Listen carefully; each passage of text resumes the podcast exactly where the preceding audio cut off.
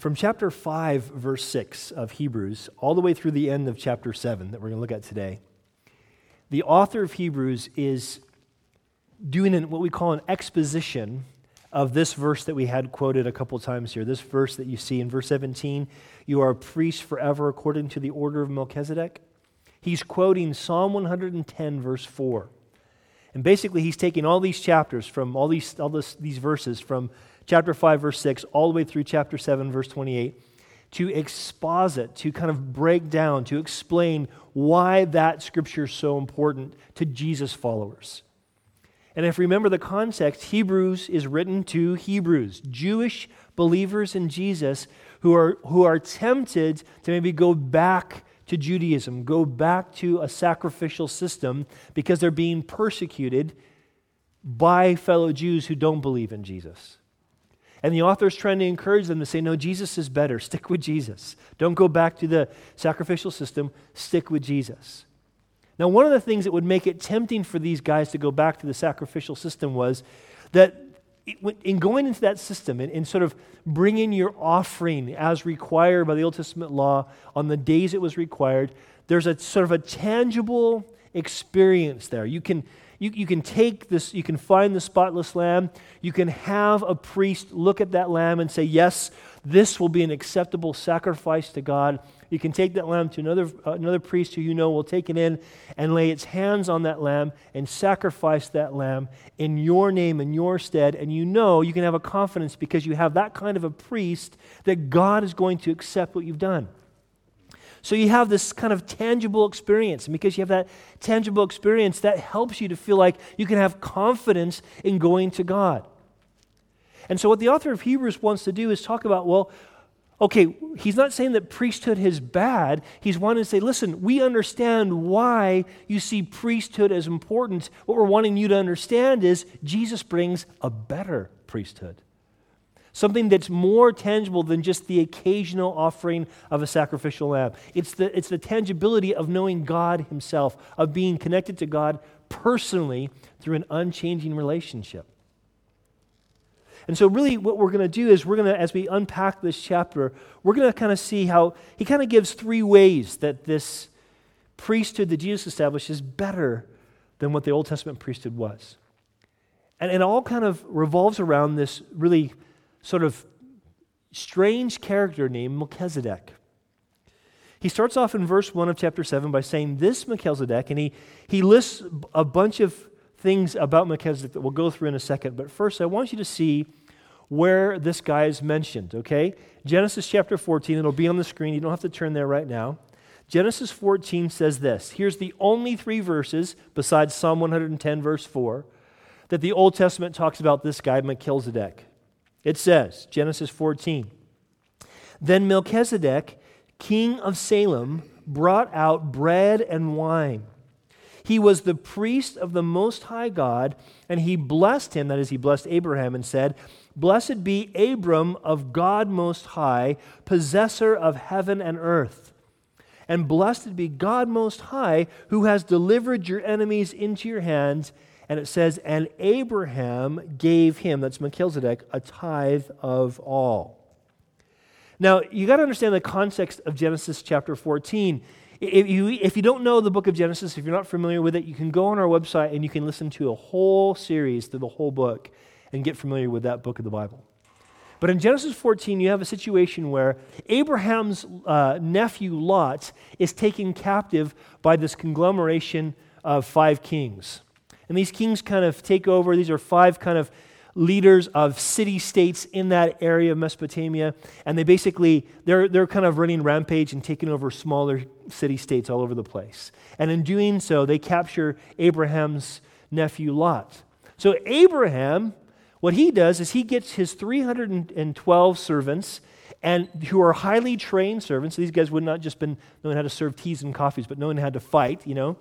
He gets these guys and he attacks these five kings and he wins. He does so because he wants to get his nephew Lot back. And so, as he leaves that area, having had great victory, he has his nephew Lot. He also has the spoils of war. He has the things that you pick up when you defeat your enemies. It was a known thing that what you would do in that time when you would go to wars, you, you defeated your enemies, you got the stuff that was on their body the jewelry, the clothing, whatever was worth money. That's how it worked. So, so he has all these spoils of war. And as he's heading back to Canaan, he's heading back to his where he lives, what happens? This mysterious character comes up, Melchizedek. And all we know about him is what we've read right there in those three verses. We know nothing else. And what's interesting is this character who comes out, who's, who's called the, the priest of the God Most High, this was before, listen, God had established a priesthood.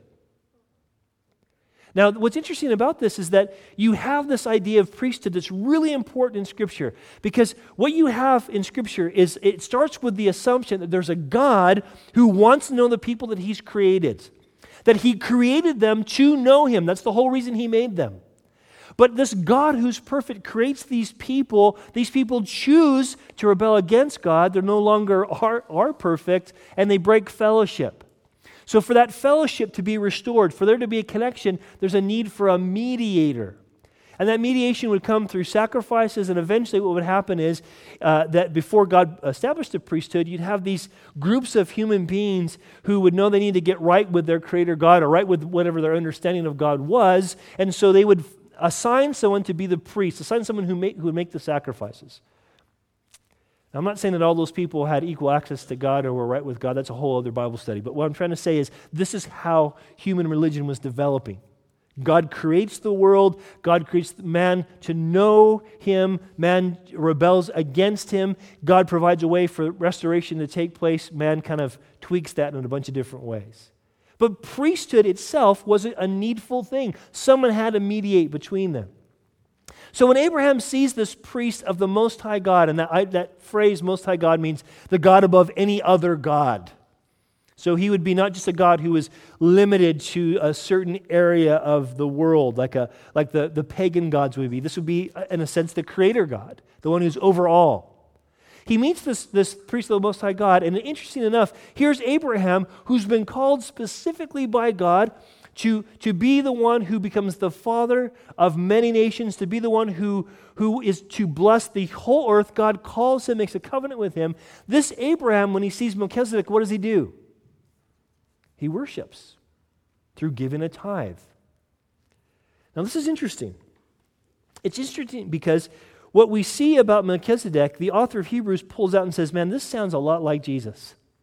Look what he says. He says, he calls it, his name is Melchizedek. He's the king of Salem. What does the king of Salem mean? It means the king of peace.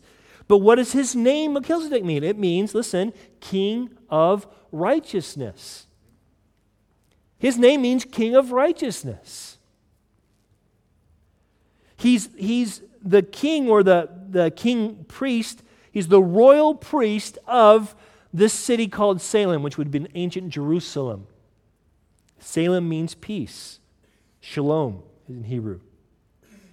And so the, the author of Hebrews is kind of going, listen, here's what happens. Here's this king of righteousness. Then he's also called king of peace.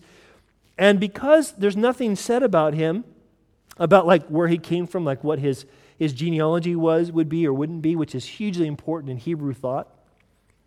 It says that he's without father, without mother, without genealogy having neither beginning of days nor end of life, but made like the Son of God, and he remains a priest for continually.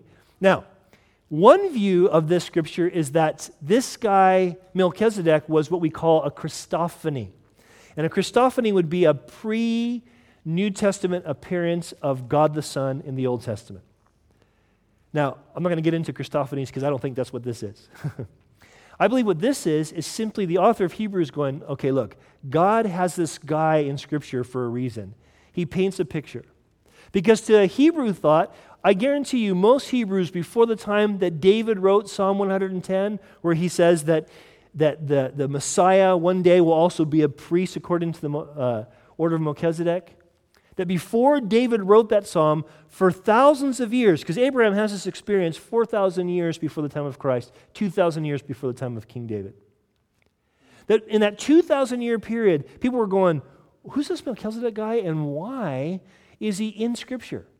Because if he was important according to Jewish thought, there would be genealogies, they name his mother, they name his father, all that stuff would be there, and it's not there. Why is it there? And so it's interesting to me that when, it, when it's there, that 2,000 years later, when David, King David, you know David, David who killed Goliath, David, okay? David, when he's worshiping the Lord and writing songs to the Lord, and he writes Psalm 110, knowing God has promised him that through his line would come his chosen king, God's chosen king, the Messiah, who would rule the world, that he thinks about this character Melchizedek and thinks, this is the guy that foreshadows that chosen king. And so the author of Hebrews is breaking this out. He's saying, listen, do you recognize that this priesthood, it was already foreshadowed. He's wanting the Hebrews to know listen, you're, you're stuck with priesthood thinking, okay, priesthood is all about the Levites, all about what the, the law says the priesthood should be. But God established a priesthood way before then that was going to foreshadow his chosen king who would also be his high priest. Now, here's what's interesting as well. He says specifically, first, his name being translated King of Righteousness, then also, he says, King of Salem, which means King of Peace. There's an order here on purpose. The author wants us to see that here's what happens righteousness comes before peace. A very important order. We need to understand this because this is what we see happening with Jesus himself. Jesus comes on the scene, right? He's born a, a very kind of, um, in, in, a, in, a, miraculous way, obviously, but he's, he's born in obs- to an obscure family in an obscure little village outside of Jerusalem. And doesn't really come on the scene until he's about 12 years old when we have what Luke records him going to the temple to worship with his family. But Jesus stays behind and is sort of having a good, lively debate with the religious rulers of his day. And they're blown away by how much this 12 year old kid knows. And then he's off the scene again. He submits to his parents. He's off the scene again until he's 30 years old. Then he comes back on the scene and begins to preach because John the Baptist, his cousin, says, The Messiah is going to come. You need to turn back to God. Get baptized to show that you're turning back to God. The Messiah is going to come. And Jesus comes on the scene showing himself to be the Messiah. Now, when he comes on the scene, here's what he does he lives in a way that is so righteous. Do you guys know what we mean by righteous? It's kind of a churchy word, isn't it? Righteous simply means that you're right with God. That as far as God's concerned, you are and you do right. Do you understand? That's what righteous means. Things as they are meant to be. You're right. Jesus spent the first three and a half years of his ministry not just teaching right things, not just doing right things in a sense of doing things that would show that he has the authority of God, but living in such a way, listen, that when he's finally arrested, the night he's going to be killed, nobody can accuse him of anything. Not a single thing wrong. He establishes what righteousness looks like. This is righteousness, to see what Jesus is. This is what God says is right. This is God's standard. Ten Commandments, they're tough enough to try to keep, but God says it, it's going to go a bit higher. I'm going to become a man and walk this earth righteously. Jesus walked as a real man, perfectly righteous. Everything he did was pleasing to God. Every thought, every attitude, every action, every word. And it was in being the righteous one that when he's sacrificed on the cross, he does so to provide peace for us. That he can, we can have peace with God. See, here's the thing before you can have peace with God, and maybe I need to say this as well. The Bible teaches, guys, that we are naturally, by nature, enemies of God. You need to understand this. This is, this is what the scripture says. The scripture teaches that we're enemies of God. Now, you might go, well, that's a bit harsh. I, I wouldn't say God's my enemy. Does God want me to be his enemy?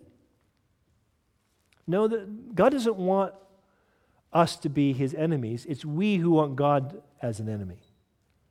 Because God makes man to know him, and the last thing we want to do is know him. We want to know God we can control. We like religion. We like a God that we can control, we can tell what to do, we can pray and He gives us what He wants. We like that, but we don't like a God who's all powerful and tells us what to do and has authority over our lives. We don't like that. And so what do we do? We push God away naturally. We're enemies of God. So here's the thing there's no peace with God right now. Naturally speaking, we're not born with peace with God. We're born as God's enemies. But here's the good news the good news is God sends Jesus, listen, to make peace. It, it's like this we hate God we wish God was not who He's revealed Himself to be, but God says, Look, I'm going to make it even clearer who I am, and I'm going to do so. And when I do so, you're going to hate me even more, so much so you're going to crucify me. But in crucifying me, I'm going to turn that around to pay for your sin, your hatred, so we can have peace. You see, when Jesus died, He didn't just wash away our sin, he, living a perfect, uh, perfectly righteous life, is able, therefore, to give us his righteousness as a gift. That's what he does. We can have peace with God. Why? Because we can know we can be totally right with God, as righteous before God as Jesus is, because of what he's done for us. Righteousness before peace. Now, this is something the author keeps bringing up over and over again, uh, the author of Hebrews. And this is interesting because it's, it's not an accident, guys, that Melchizedek's name is Melchizedek. It's not an accident that he happens to be the king of Salem, the king of peace. he is the royal priest. He shows, he foreshadows who Jesus would be. Now, took too long on that point. Interesting, what happens though? Abraham meets up with this, this Melchizedek, and what does he do? He worships by giving him a tithe. See, tithing, and tithing is simply giving the first 10%. That's what it means to give the first fruits. That's what happens. It literally says in verse 4 that Abraham gave him a tenth of the spoils. It literally means a tenth off the top. So if you can kind of picture, you know, Abraham with his you know, hundreds of thousands of camels and all his soldiers and stuff, and they're kind of traveling back to Canaan, and those camels are way down with loot. I mean, there's this like, you know, gold and and all kinds of you know wealthy garments and weapons and stuff, and all these things that are worth stuff. And then basically he meets Melchizedek. He sees Melchizedek as a priest. He honors Melchizedek. Okay, not by necessarily worshiping him, but by worshiping the God Most High through him by taking the, the a ten percent 10% of this probably millions of pounds worth of stuff and just laying it at his feet. Say, here you go. Now, what's happening here is the author of Hebrews is wanting to say, look, this tithing, this Melchizedek, I'm sorry, Abraham uh, tithing to Melchizedek communicates something. I mean, the fact is this Abraham gave 10% of the top. What's the implication? Well, he says what the implication is. He says one implication is listen, is that Melchizedek is actually greater than Abraham. Abraham, who would have been exalted by in a Hebrew mindset as the greatest of all the patriarchs, because he's the first one. The nation came out of him. He says that, doesn't he say that right there in verse 7? Now, beyond all contradiction, the lesser is blessed by the better. Abraham, the lesser, receives a blessing from Melchizedek after he tithes to Melchizedek. But also, listen, he also says the other implication is, is that Melchizedek is actually greater than Levi. So therefore, his priesthood is greater than Levi's priesthood. That's what he says here. Check this out. In verse 9, he says, Even Levi who receives tithes, and there is Levi as the high priest, that's who the uh, Hebrews were commanded to tithe to, to tithe to the priest, so that the, the priest could do the ministry in the temple. He says, Listen, even, even Levi, so to speak, paid tithes through Abraham, because guess what? Abraham is the father of the Levites. In other words, they're his descendants. You following me? Now, there's something both practical and, and highly theological here that we have to hold on to. First, quickly, the practical, okay? Proverbs chapter 3, verse 9 and 10 says this Honor the Lord with your possessions and with the first fruits of your increase, so your barns will be filled with plenty and your vats will overflow with new wine. Now, Proverbs is not about promises, but about principles. So, this is not some sort of a guarantee that if you give, God's going to make sure that you're wealthy. That's not the guarantee. But there's a principle here that when you honor God with your finances, God blesses your finances. It's a principle. It doesn't just mean tithing, it also means being a good steward of what God gives you. But this principle of first fruits, guys, listen, that still applies to us as, as believers. And so I think there's a principle here that we recognize that You know, one of the reasons we don't pass a plate is because we don't like to make a big deal about money. But one of the reasons we still have a box in the back is not just because we need money to run the church, obviously, but God's providing. We're doing great. The real issue is to give you an opportunity to worship, to say, God, it's all yours. Here you go. And I'm not saying it has to be 10% either. That's between you and God, whatever it is, but it should be off the top. It should be something where you look at your finances, you know where the money's going. That's the first step of stewardship. And you say, okay, Lord, what do you want me, what do you want me to give? And biblically, it should be to your local church because that's what the scripture says. You know, it says, you know, share in all good things with him who teaches you. Doesn't mean it should go to me personally. It should go to this church that teaches you, that equips you. That's biblical. There's something about our tithing that communicates our faith. God, we trust you. You're the giver of good things, therefore we're going to give. All right? That's all I'm going to say about that, the practical. The theological. Jesus says this in John chapter 8. He says to the religious leaders, Your father rejoiced to see my day, and he saw it and was glad. And the Jews said to Jesus, You're not even 50 years old, and you've seen Abraham? What does Jesus say? Most assuredly, I say to you, before Abraham was, I am. He's claiming his deity, but he's also saying, Listen, Abraham rejoiced to see my day. Could it be that Abraham was rejoicing to see his day because when Abraham sees Melchizedek, he goes, God's going to bring a blessing to the world, and it's going to be something like this guy, Melchizedek my family somehow, someday, is going to bring this great blessing, and it's going to be something like Melchizedek. So, this better priesthood, it's foreshadowed in Melchizedek, but also listen quickly, it's necessary because of what the law actually says. Verse 11, therefore it says, if perfection were through the Levitical priesthood, he says, okay, why would there be another a need for another priest that should arise according to the order of Melchizedek and not according to Aaron? In other words, listen, if the, the priesthood, the Levitical priesthood that's laid out in God's law in the book of Leviticus, that's what it's about. Leviticus is about the Levitical priesthood. If that wasn't good enough, I mean, or, or, sorry, if that was good enough, why would David say there's going to be a new priesthood when the Messiah comes according to the older Melchizedek? Well, he's answering his own question. It's a rhetorical question. He says, verse 12, for priesthood being changed, in other words, because there's a change for priesthood, of necessity, there's also a change of law. Now, now, here's the point he's trying to make. Understand this, guys. It's really important for us. The law and the priesthood, Levitical priesthood, are inseparable. So when God dictates what the law says, it's about how that law needs to be carried out through the Levitical priests. They were to lead that, make sure that happens, okay? So if, if God says prophetically through David in Psalm 110, you're a priest forever according to the order of Melchizedek, that the Messiah is going to, to do this, here's what he's saying. Listen. He's saying there's got to be a new priest. Guess what? If there's a new priesthood, that means the law isn't going to apply to us anymore. We're not going to be under it anymore. There's going to be a new law that we're under. Notice he says, verse 13, For he of whom these things are spoken, Jesus, belongs to another tribe, Judah, from which no man has ever officiated at the altar. Jesus, we know, is from the tribe of Judah. There's no priest from that. So what's the answer? Well, the answer is listen, the answer is that God's going to do something new. Verse 15.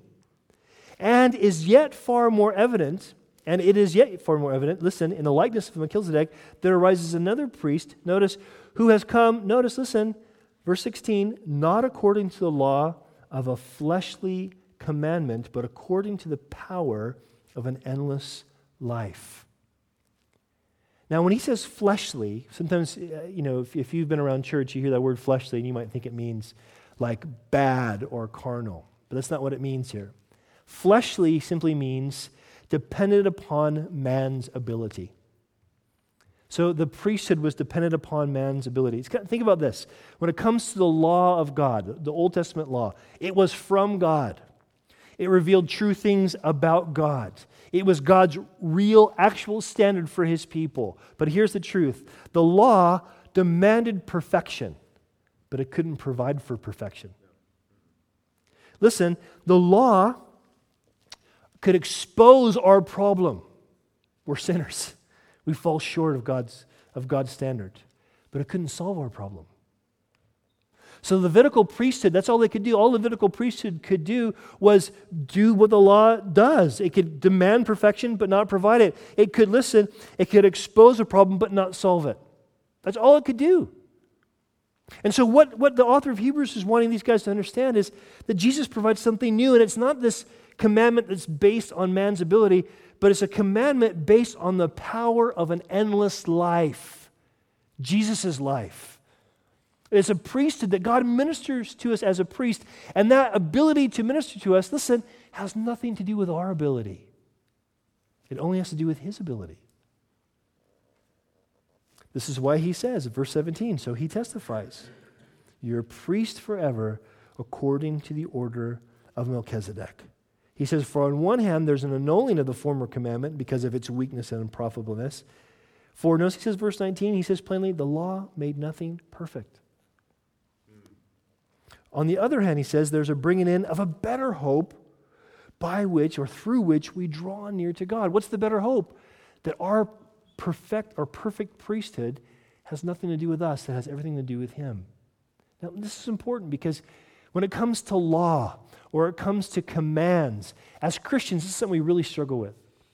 On one end of the spectrum, we have Jesus followers who think, you know, no, we're not under the law, we're not under commands, we don't have to do anything, we just have to say a sinner's prayer, believe something, and we can do whatever we want.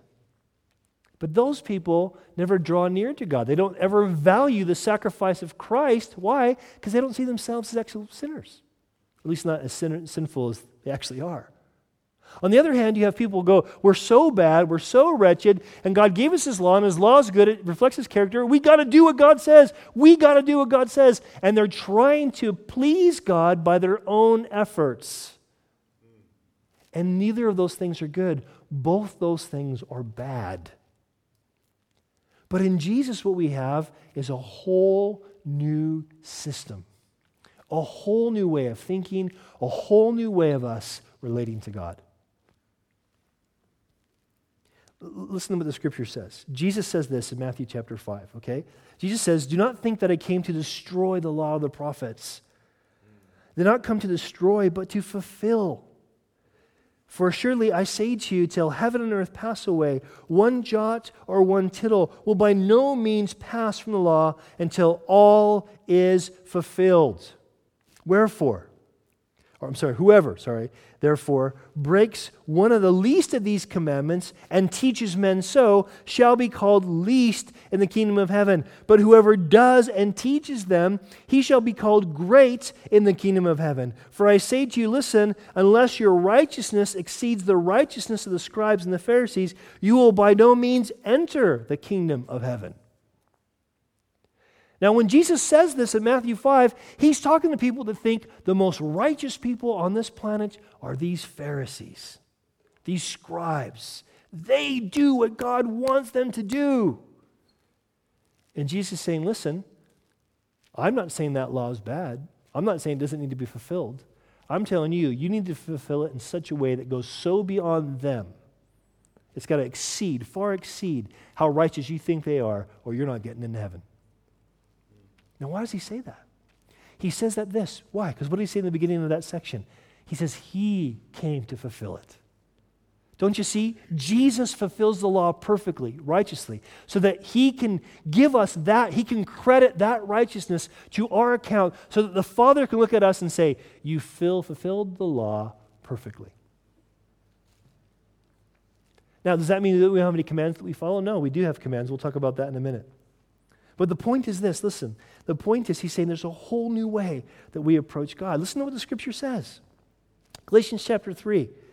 But before faith came, we were, uh, we were kept under guard by the law, kept for the faith which would afterward be revealed. Therefore, the law was our tutor to bring us to Christ, that we might follow, uh, that we might, sorry, be justified by faith. But after faith came, we are no longer under a tutor.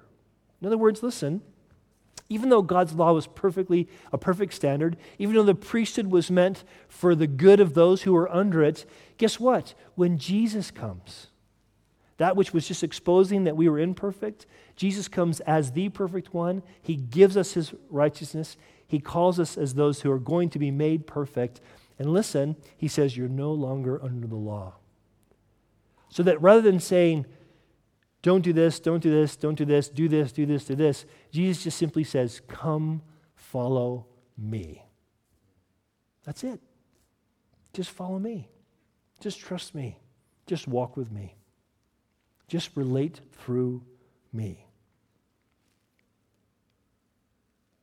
The law makes it clear that there has to be another priesthood. Jesus is the only one who could fulfill that.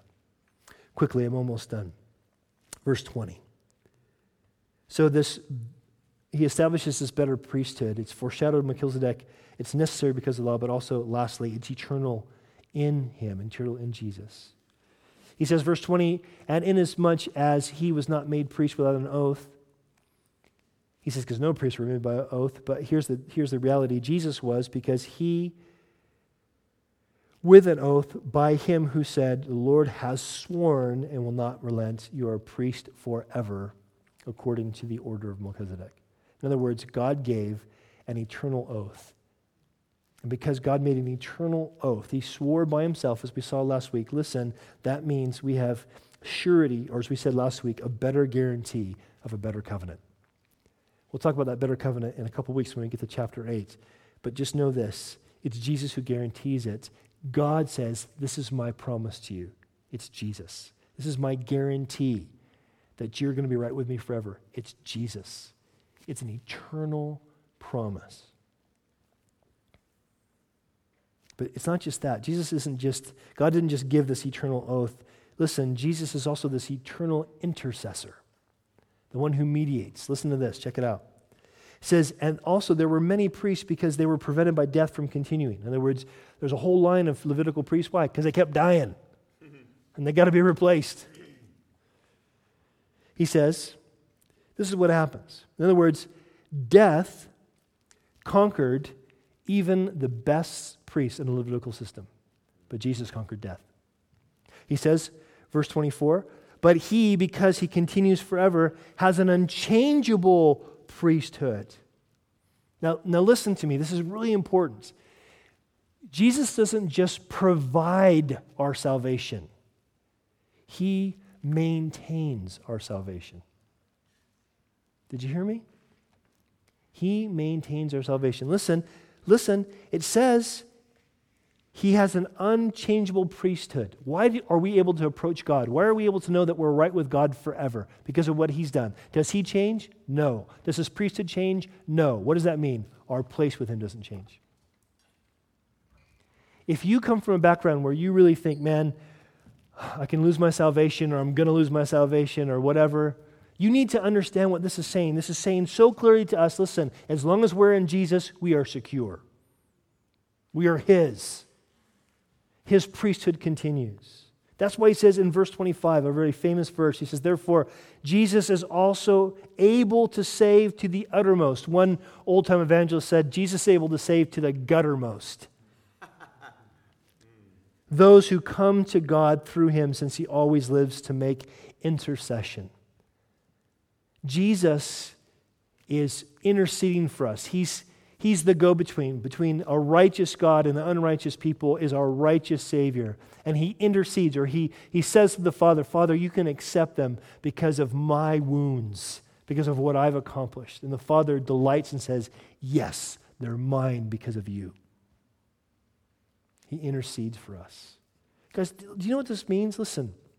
It means that not only does Jesus maintain our salvation, but listen, our salvation is never about whether or not we're worthy of it. When it says he saves to the uttermost, it means it doesn't matter how bad you are, Jesus is able to save you. The question is never, Am I worthy of salvation? You're not. Neither am I. Never. The question is this Is Jesus able to provide it for you? It's just the difference between being a Christian and not being a Christian. It's not because you do all the right moral things or you don't do all the right moral things. The difference between being a Christian and not being a Christian is who do you trust? If you think the question is always, Am I worthy? Am I worthy? Am I worthy? All you're going to be is either self righteous or in despair. But when you recognize the question is, Is he able? Is Jesus able to make me right with God? And that the answer is an astounding yes and amen. Then you'll know how great it is to know our God. Then you'll know what real freedom is.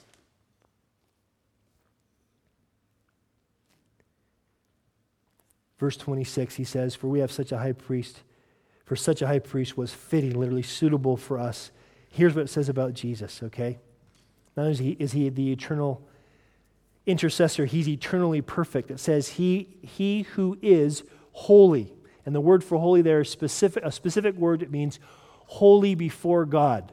There's a word for holy that means set apart by God. This is a word that means holy before God, that God says this is holy. It's a, it's a, it's a word that's usually only used about God.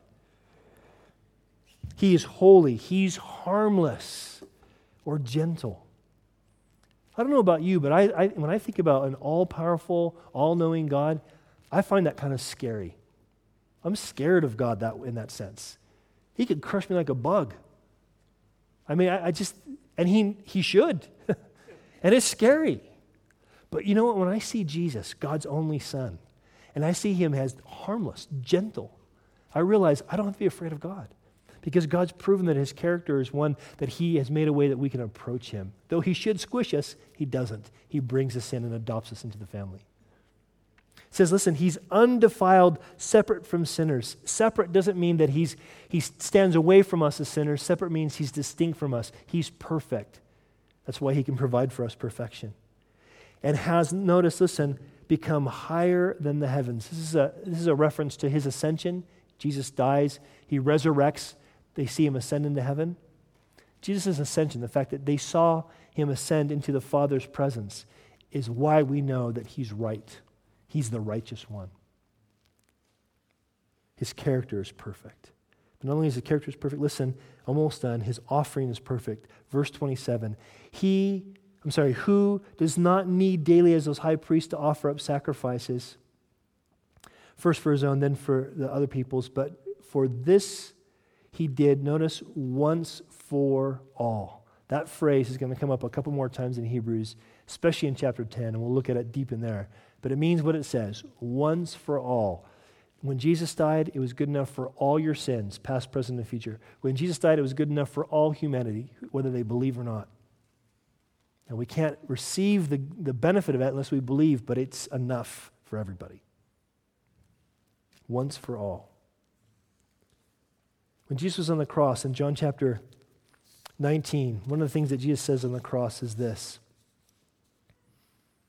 it says, when John or Jesus had received the sour wine, he said, Notice, it is finished. And bowing his head, he gave up his spirit. In other words, crucifixion didn't kill him, Jesus chose to die. And when he says it is finished, listen, in the Greek language, it's one word, tetelestai. I'm probably pronouncing that wrong, but still, tetelestai. You know what that word means? Paid in full. They would stamp tetelestai on, on cargo that would come into ports that had paid their custom tax. Okay, that's been paid for. Stamp tetelestai, paid in full. What does Jesus say on the cross? Paid in full. What's paid in full? Your sins. Last verse. For the law appoints a high priest as high priests men who have weaknesses, but the word of the oath, the oath that God made, listen, which came after the law, uh, appoints the Son who has been perfected forever. His character is perfect, his offering is perfect, his position is perfect. What do we read in the beginning of Hebrews? Hebrews chapter 1. Jesus is the brightness of God's glory, the express image of God's person, and is upholding all things by the word of his power when he made when he had by himself purged our sins and sat down at the right hand of the majesty on high. Jesus has done it. And he sits at the right hand of the Father in a perfect and permanent position.